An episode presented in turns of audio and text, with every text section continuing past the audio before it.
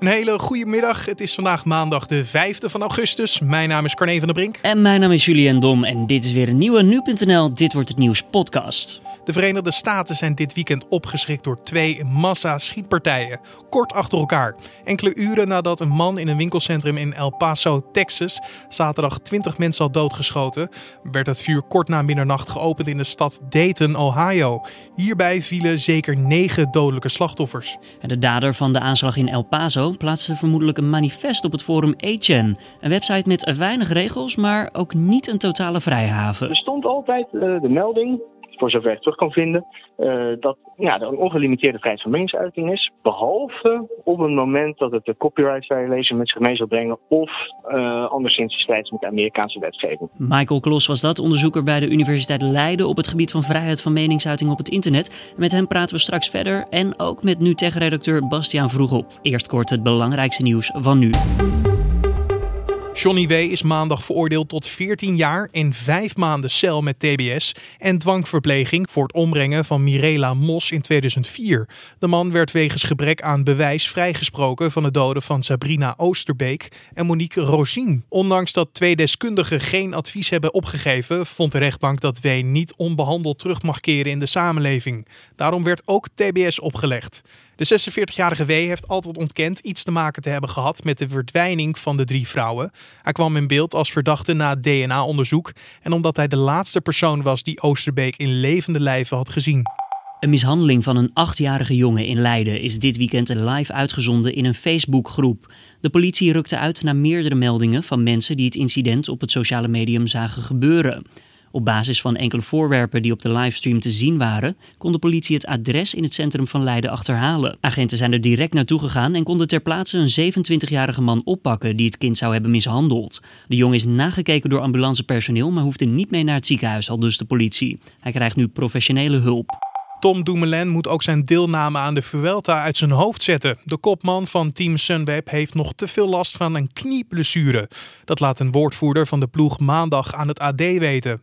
De 28-jarige Dumoulin raakte in de eerste week van de Giro d'Italia bij een harde val geblesseerd aan zijn knie. De Limburger moest de Ronde van Italië verlaten en was ook niet fit genoeg om vorige maand mee te doen aan de Tour de France. Team Sunweb had enige hoop dat Dumoulin eind augustus wel aan de start van de Ronde van Spanje zou kunnen staan, maar hij is nog niet voldoende hersteld aan zijn knieblessure. De zesjarige jongen die zondag van de tiende verdieping van het Londense museum Tate Modern is gevallen, verkeert in kritieke maar stabiele toestand. Dat heeft de politie maandag bekendgemaakt. Het jongetje landde na zijn val op het dak van de vijfde verdieping van het gebouw. Hij werd uiteindelijk door een traumahelikopter naar het ziekenhuis vervoerd. De politie onderzoekt wat heeft geleid tot het incident. Er is een 17-jarige jongen opgepakt op verdenking van betrokkenheid. Uit eerste bevindingen doet het voorkomen dat beiden elkaar niet kenden. De 17-jarige jongen wordt in ieder geval verdacht van poging tot moord. En dan het nieuwsonderwerp van deze maandag. Ja, het onderwerp van vandaag eh, gaat om wat er dit weekend gebeurd is in de Verenigde Staten. Uh, ze zijn namelijk opgeschrikt door twee massaschietpartijen kort achter elkaar. Enkele uren nadat een man in een winkelcentrum in El Paso, Texas, zaterdag 20 mensen had doodgeschoten, werd het vuur kort na middernacht geopend in de stad Dayton, Ohio. Daarbij vielen zeker negen dodelijke slachtoffers. Met de kennis van nu weten we dat de schutter een racistisch motief had. Dat komt omdat hij vermoedelijk een manifest heeft achtergelaten op het forum A-Chan. Het is niet de eerste keer dat aanslagen gelinkt waren aan HN. Bastiaan Vroegop van de NuTech-redactie. Voor de mensen die uh, misschien niet zo bedreven zijn op het internet. Wat is nou HN? Nou, HN is een uh, discussieforum dat eigenlijk is voortgestamd uit, misschien heb je het eerder gehoord, 4chan. En 4chan was dan bedoeld als een plek waar je eigenlijk alles zou moeten kunnen zeggen wat je wil. Hoe uh, politiek incorrect het ook is, hoe aanstootgevend het ook is. Uh, maar sommige bezoekers van 4chan vonden zelfs dat zelfs die site te beperkt was. En die hebben toen 8chan opgericht. Waarop je nog grover kan zijn en nog meer. Ja, er, komen natuurlijk ook een hoop racistische en uh, haatdragende teksten komen daar eigenlijk voorbij. Ja, want wat voor dingen worden er dan gepost op, uh, op 8chan? Poeh, er zijn een hele hoop uh, complottheorieën. Bijvoorbeeld QAnon, die denken dat er een soort van schaduwoverheid in de Verenigde Staten is die probeert om Trump uh, ja, uit het Witte Huis te werken en de macht over te nemen. Je hebt ook de, de incels, dat zijn de, de involuntary celibate. Dat zijn dus de mensen die zonder dat het hun eigen keuze is, nog steeds celibaat zijn. En dat is de schuld van vrouwen, want vrouwen willen hun niet helpen en uh, om uh, eens een keer met iemand naar bed te gaan. Dat en gaat dus vooral om mannen, als ik je zo hoor. dat gaat voornamelijk om mannen, inderdaad. Uh, dat, dat zijn natuurlijk de excessen. Verder zijn er heel veel uh, extreemrechtse politieke discussies, maar ook heel veel extreemrechtse grapjes, hele grove grapjes. Er zijn ook een hele hoop bedreigingen en uh, ja, haatcampagnes zijn uit HN gekomen. Het gaat eigenlijk allemaal een beetje die kant op. Maar dit is geen kleine site. Hè? Hier zitten volgens mij duizenden mensen op. Er zitten duizenden mensen op. Dus waarschijnlijk verdienen ze er trouwens nog steeds geen geld mee. Want er zitten ook niet echt advertenties op. Dus het wordt op het moment gerund door een uh, Amerikaanse veteraan die in de Filipijnen zit. Die heeft het in 2015 gekocht van de oprichter. En ja, waarschijnlijk maakt hij de verliezen op, maar hij blijft het wel draaien. Want er komen natuurlijk wel superveel mensen op. En hij zit in de Filipijnen omdat daar dan de hosting makkelijker is. Dat, dat Waarschijnlijk gewoon omdat hij daar woont. Het klinkt, inderdaad. Ja, ja, zou ja zeker. Ik zou denken van ja, dan zit je daar ja. dat het veilig is, kan het weggeven. Maar je denkt inderdaad van wetgeving en zo. Dat was ook mijn eerste theorie. Ja. Maar uh, de oprichter die woonde in de Filipijnen en de koper woont een paar huizen verderop. Dus ik denk dat dat toevalliger is dan we nu denken. En nou is er een manifest dus verschenen op die website Agent. Mm -hmm. uh, vermoedelijk door de dader, de, de schutter in El Paso. Um, nou, het is niet de eerste keer dat zo'n website te maken heeft met dit nee. soort ja, vindingen. Klopt. Moet ik zeggen dat uh, je zegt dan inderdaad vermoedelijk, het wordt nu door de politie onderzocht of dit echt zijn manifest is. Maar vlak voordat de schietpartij kwam, ja, verscheen er een heel document van iemand die zei dat hij een hekel had aan immigranten, want ze pakken de banen af en de cultuur in Amerika raakt vertroebeld. En hij zou daar een stokje voor gaan steken. Ja, meerdere Mexicanen werden doodgeschoten ook bij deze schietpartij. Ja, dus ja, daarbij zou je kunnen zeggen gericht. Ja. En we hebben hetzelfde in Nieuw-Zeeland, in Christchurch hebben we het ook gezien. Toen kwam er ook zo'n manifest online met ook een linkje alvast naar de plek waar hij op Facebook uiteindelijk die schietpartij zou gaan livestreamen. Uh, daar zei de politie toen ook van we gaan onderzoeken of dat hem is. Geloof ik nooit officieel wordt gekomen, maar hij had die link geplaatst. Dus het is zeer waarschijnlijk. We hebben het ook bij een synagoge in Californië hebben we het op een bepaald punt gezien. Daar is uiteindelijk één iemand uh, doodgeschoten, waren drie gewonden. Dus ja, HN is steeds de plek waar mensen naartoe gaan omdat om die manifesten steeds weer te delen. En natuurlijk ook omdat dat gedachtegoed wat ze hebben, wat, wat extremer is, op die plek die gemaakt is waar iedereen echt, ongeacht hoe grof en hoe aanstootgevend het ook is om een mening te delen, ja, dit is waar ze hun ei kwijt kunnen. En je zei net al, de, de, de oprichter heeft dit forum HN mm -hmm. verkocht. Hij was zelf niet heel erg blij met wat er nu allemaal aan de hand is rondom zijn website, toch? Nee, klopt. Hij ging dit weekend ging hij ook uh, al het internet op om te kijken van, nou, er is weer zo'n schietpartij van een, uh, een witte schutter van, uh, oh jee, het zal toch niet weer een gebruiker zijn van mijn oude forum. En in no time had hij dat manifest alweer teruggevonden. En hij zei uiteindelijk ook van, hij, hij wil niks liever dan dat die koper eigenlijk de website helemaal offline haalt. Tot nu toe heeft hij hem nog niet overtuigd. Hij geeft niet echt gehoor aan die oproepen. Hij, blijft al steeds op hem inpraten. Maar hij was vandaag bijvoorbeeld wel weer heel blij met uh, het bedrijf Cloudflare. Want Cloudflare biedt zeg maar bescherming tegen DDoS aanvallen. Ik weet niet of jullie nog weten wat een DDoS is, maar dan wordt dus een server helemaal overbelast. Dat er superveel bezoeken opkomen. En omdat dat zo vaak gebeurt, kunnen gewone gebruikers die site niet meer bezoeken. Cloudflare beschermt je daartegen. En Cloudflare heeft gezegd van nou, dit is zo'n haatdragende plek en er komt zoveel pijn en, al deze schietpartijen uh, lijken er, zij het direct of indirect uit voor te stammen. Wij trekken gewoon onze steun ervoor in. Dus zij hebben nu geen bescherming via Cloudflare meer. Dus daarmee halen ze de site in feite niet offline, maar nou, terwijl we deze podcast aan het opnemen zijn, zijn we af en toe even aan het kijken van, zijn ze nog online? Dat voelt natuurlijk als een kwestie van tijd totdat iemand als zo'n DDoS aanval nu ik gaat starten. Ik wou net zeggen, we zitten af en toe zitten te kijken, is het nog online of niet? Want het is, mm -hmm. je, je, roept eigenlijk mensen om inderdaad deze boel te hacken ja. op. Ja. En dan kan de beheerder van de site natuurlijk weer een nieuwe deal sluiten met een andere DDoS beschermer. Maar dat kost ook weer tijd. Kost tijd, kost geld. En Cloudflare is ook echt de marktleider erin. Dus uh, zo groot en zo goed als wat zij doen, dat kom je niet heel snel meer tegen. Zijn er meer sites zoals deze 8chan en 4chan?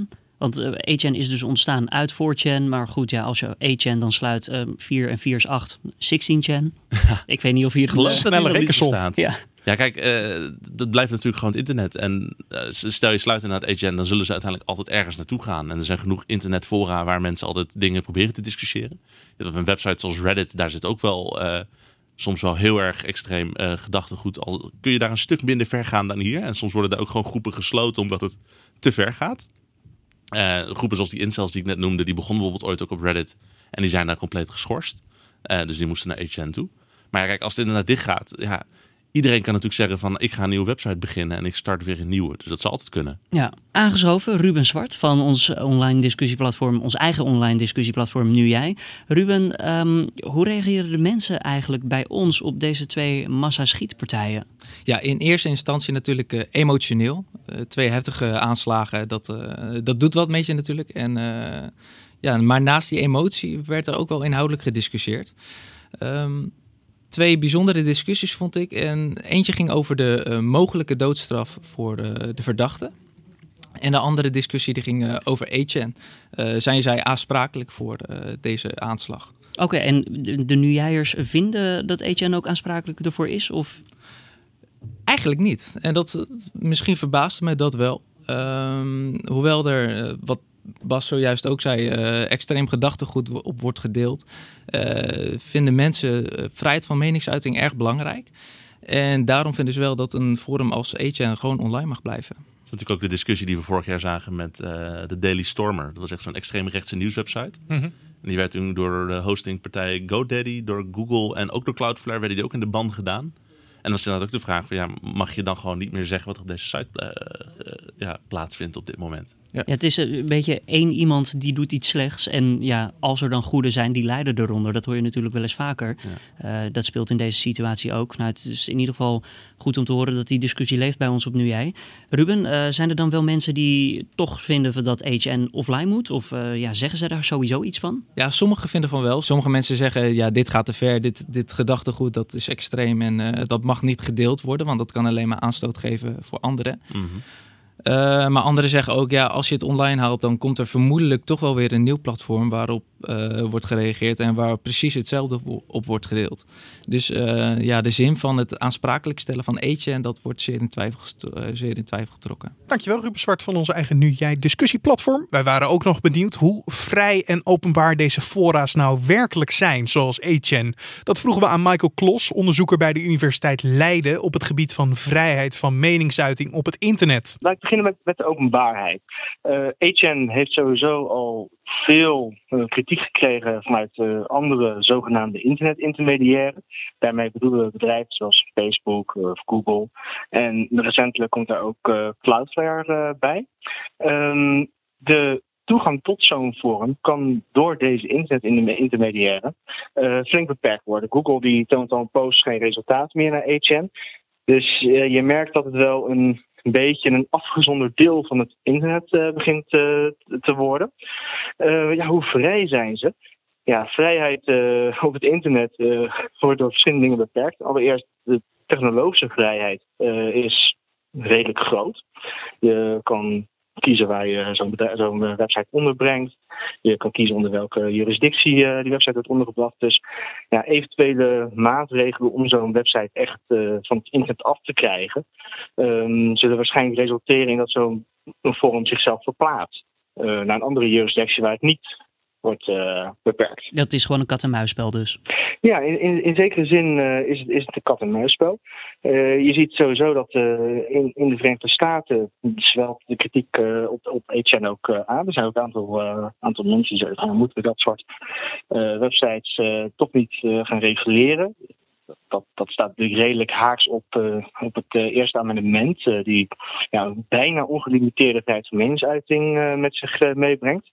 Waar wat dus eigenlijk betekent dat de overheid amper kan ingrijpen op, op, dergelijke fora. Een, een complicerende factor is, is dan vervolgens van ja, zijn ze juridisch wel aansprakelijk? Gaat het hier wel om de vrijheid van meningsuiting die inderdaad uh, verboden is onder die wetgeving. En um, daarmee bedoel je dus, uh, zijn ze juridisch aansprakelijk voor de berichten die op hun website geplaatst worden? Uh, nou, er zijn twee vragen die we eigenlijk moeten onderscheiden. Je kan natuurlijk uh, iets, iets plaatsen op een website wat, wat verboden is. Net zoals dat je materiaal kunt uploaden op YouTube wat auteursrechten beschermd is, wat dus niet mag.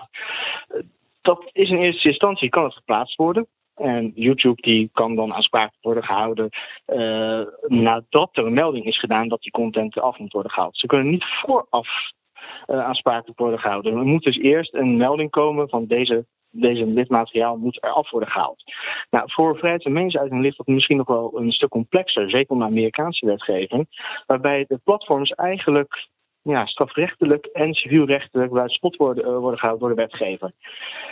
zeker met, met betrekking tot vrijheid van meningsuiting, wat niet kinderpornografie of copyright uh, materiaal bevat. Ja, daar zijn eigenlijk weinig mechanismen voor om die content af te krijgen. Dus de individuele gebruiker kan misschien nog wel aansprakelijk zijn voor bijvoorbeeld copyright uh, materiaal. Maar dat maakt niet dat de intermediair automatisch aansprakelijk is. Omdat die eigenlijk um, ja, wordt gezien als een soort neutraal doorgifte-platform. En hoe verhoudt het zich dan naar de Europese wetgeving? Bijvoorbeeld in Nederland. Hoe vrij kunnen wij gebruik maken van zo'n HN? Ja, wat betreft Agent is het natuurlijk alweer complex, want die website wordt niet in Nederland uh, uh, gehost. Die website wordt uh, elders gehost. Wij, wij hebben eigenlijk geen juridische middelen, anders dan dat we heel die website zouden kunnen, kunnen censureren. We hebben geen middelen om bepaalde content daarvan af te halen. De vrijheid van meningsuiting in Nederland en in de Europese Unie is eigenlijk omgekeerd aan die van eh, de Verenigde Staten. In de Verenigde Staten wordt eigenlijk gezegd een ongelimiteerde vrijheid van meningsuiting en private bedrijven die uh, zijn eigenlijk verantwoordelijk voor de moderatie op, uh, op platforms. En in de Europese Unie zeggen we, nou, we hebben bepaalde beperkingen opgenomen in de wet en daar moet iedereen zich aan houden. Ook de bedrijven nadat ze een bepaalde melding hebben gekregen dat er bijvoorbeeld haatzaaiende content op hun platform staat. Dus ja, uh, de vraag is of zo'n HN gehoor zou geven aan een melding van hé, hey, er staat uh, bepaalde content op jullie uh, website wat, verboden is. Zouden ze het dan afhalen? En als ze dat niet doen, wat voor mechanisme hebben we dan op de hand handhaven? Eigenlijk vrij weinig. Er stond altijd de melding voor zover ik terug kan vinden, uh, dat ja, er een ongelimiteerde vrijheid van meningsuiting is. Behalve op het moment dat het de copyright violation met zich mee zal brengen of uh, anderszins in strijd met de Amerikaanse wetgeving. Nou, het eerste amendement verbiedt het om uh, vergaande wetgeving te maken om de vrijheid van meningsuiting te beperken. Behalve in het geval dat het echt gaat om een duidelijk gevaar dat er uh, ja, onlusten of uh, geweldsmisdrijven worden gepleegd na het plaatsen van dergelijk materiaal. Maar dat wordt uh, dat een hele strenge toets wordt zelden aangenomen. Duidelijk verhaal. Michael Klos, dankjewel. Onderzoeker bij de Universiteit Leiden op het gebied van vrijheid van meningsuiting op het internet. Dank nee, het weerbericht. Ja, vanavond neemt de wolking vanuit het zuiden verder toe en kan plaatselijk wat lichte regen vallen. Vannacht is het overwegend droog en koelt het af naar een 14 tot 18 graden. Een heldere en bewolkte periode wisselen elkaar dan af. En morgen komen er zonnige perioden, wel afgewisseld met wolkenvelden. Op de meeste plaatsen blijft het droog maar een spat regen is niet uitgesloten. In Limburg trekken veel wolkenvelden over en is de kans op regen daar veel groter. En dit was hem dan weer, de Dit Wordt Het Nieuws podcast voor deze 5e van augustus. En zoals je weet vind je de podcast elke doordeweekse zomerse middag op de voorpagina van nu.nl. Je kan ons laten weten wat je van deze podcast vindt via podcast.nu.nl of je kan een recensie achterlaten in iTunes. Mijn naam is Carne van der Brink. En mijn naam is Julian Dom. Voor nu een hele fijne maandag en tot, tot morgen. morgen. Oh, wat mooi.